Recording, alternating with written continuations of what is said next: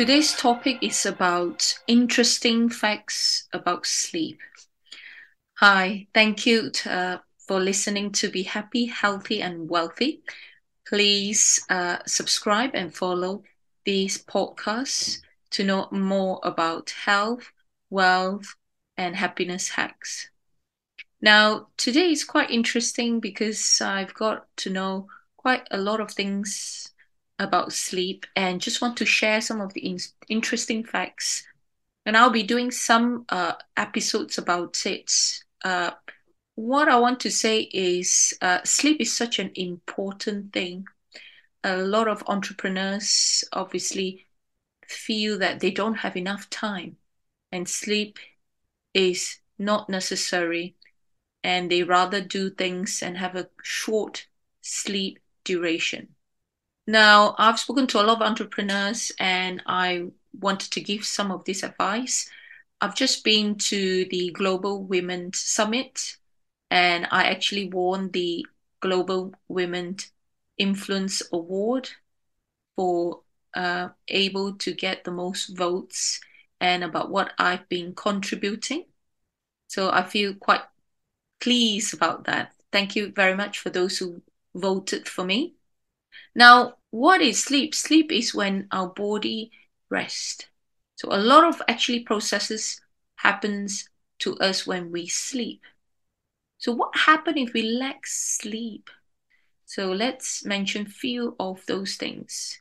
It can impair your cognition, which is your ability to understand and execute things.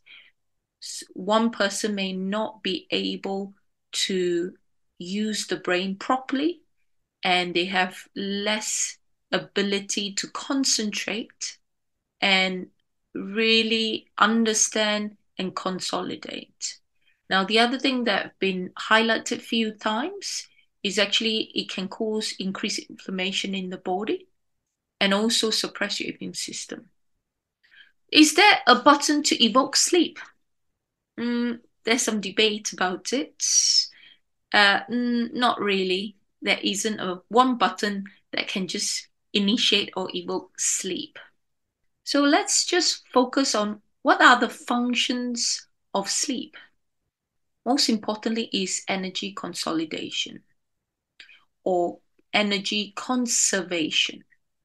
Now, what is important is when you sleep, your heart rate goes down and your body temperature goes down a bit and uh, you go into different stages of sleep, which I've mentioned uh, in my interview with one of the sleep uh, specialists. Now, the other thing is your body goes into restoration. Lots of processes happens, and you get consolidation of your memory. Many parts of memory, they are executive memories and also a lot of creativity as well that comes from it. Uh, we've also been um, able to uh, understand some of the things that could happen is uh, creativity could be affected when you're not sleeping enough. And the other thing is social skills. They've actually highlighted some of the um, with autism or ADHD, they have issues with their social skills. Okay. It can affect healing processes because when you sleep, it's when your body heals. So let me highlight there's another thing. It's been mentioned many times by specialists that when you sleep at 12 midnight to 2 a.m., your immune system in uh, naturally gear up into this um, heightened position, like it's repairing itself. The immune system go into like a good uh, active uh, activities to work and repair and mop up whatever abnormal cells that you have. And also to have a very good immune uh, detection system. So your body allows the immune system to bolster itself so one of the highlight of this is shift worker distinctively have issues because they are not actually able to sleep during that time. And at the moment, they still don't know when do these people actually um, do or improve their immune system uh, when they sleep in the daytime. Okay, so that's really about sleep. And let's go to the next part about where do nightmares live? So dreams actually uh, are activated at the part of thalamus, medial prefrontal cortex, and the posterior cingulate. Okay, just to highlight that the posterior cingulate is where anger lives as well. So what happened is during the REM sleep, these brain structures influence vivid recollection of most of our dreams. We dream as we emerge from the REM sleep. And of course, nightmares tend to happen during REM sleep, which is the last, latter half of the slumber, which is at the cuffs of transitioning into REMs as well. Now, why are we like why people go into nightmares or get nightmares? Some people say it's stress. And analysis also mentioned could be irregular sleep, medication side effects or effects of some of the food, uh, diet, mental health condition disorders, post traumatic stress disorder. Now, in studies by Pittsburgh School of Medicine, they found 80% of PTSD have frequent nightmares.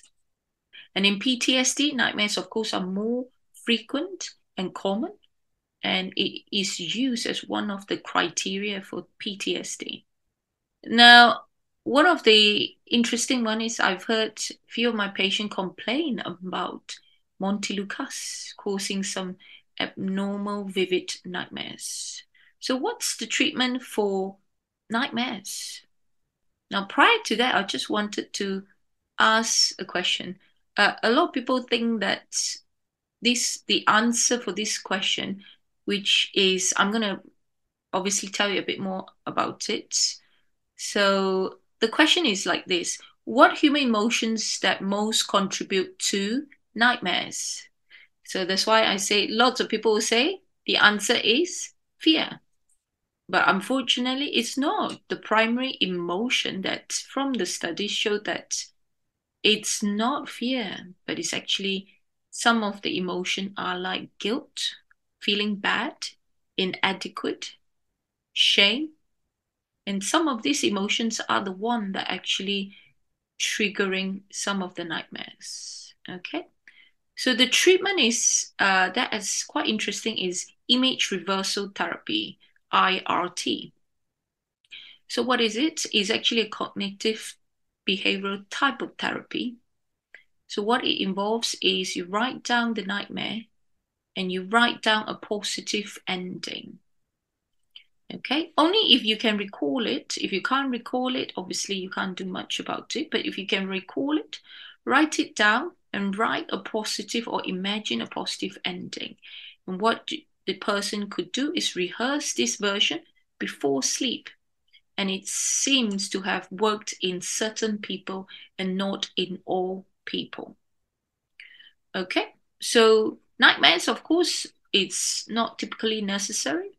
In some people, it can be quite debilitating. So treat the underlying condition like stress, managing stress, anxiety, and uh, medication rarely used but recommended in some cases with PTSD.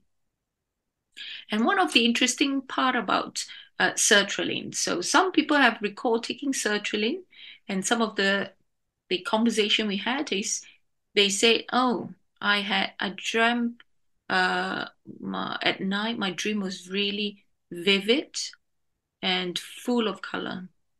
So not not really like nightmares, but the dream was really vivid in bright colors. Okay. Now uh, we go to night terrors. What are night terrors? So it's actually a brief episode of extreme panic or terror, followed by retrograde amnesia. That means they wake up and can't really remember. They do not occur during REM sleep, not typically considered as dreams, rather more of a sudden, fearful reaction typically occurs two to three hours after sleep begins when non REM moves to REM. So, most commonly in children under five years old.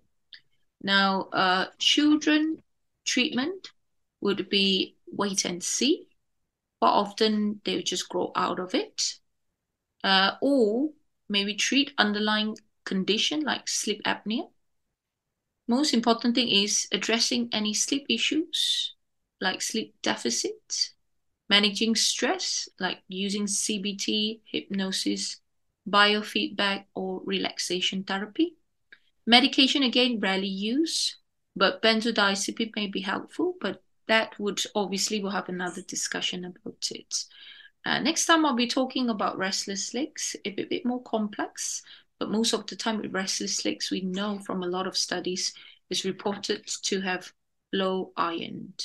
And the triggers are actually many, and uh, it's usually due to some neurotransmitters and dopaminergic uh, receptors uh, defect and problems.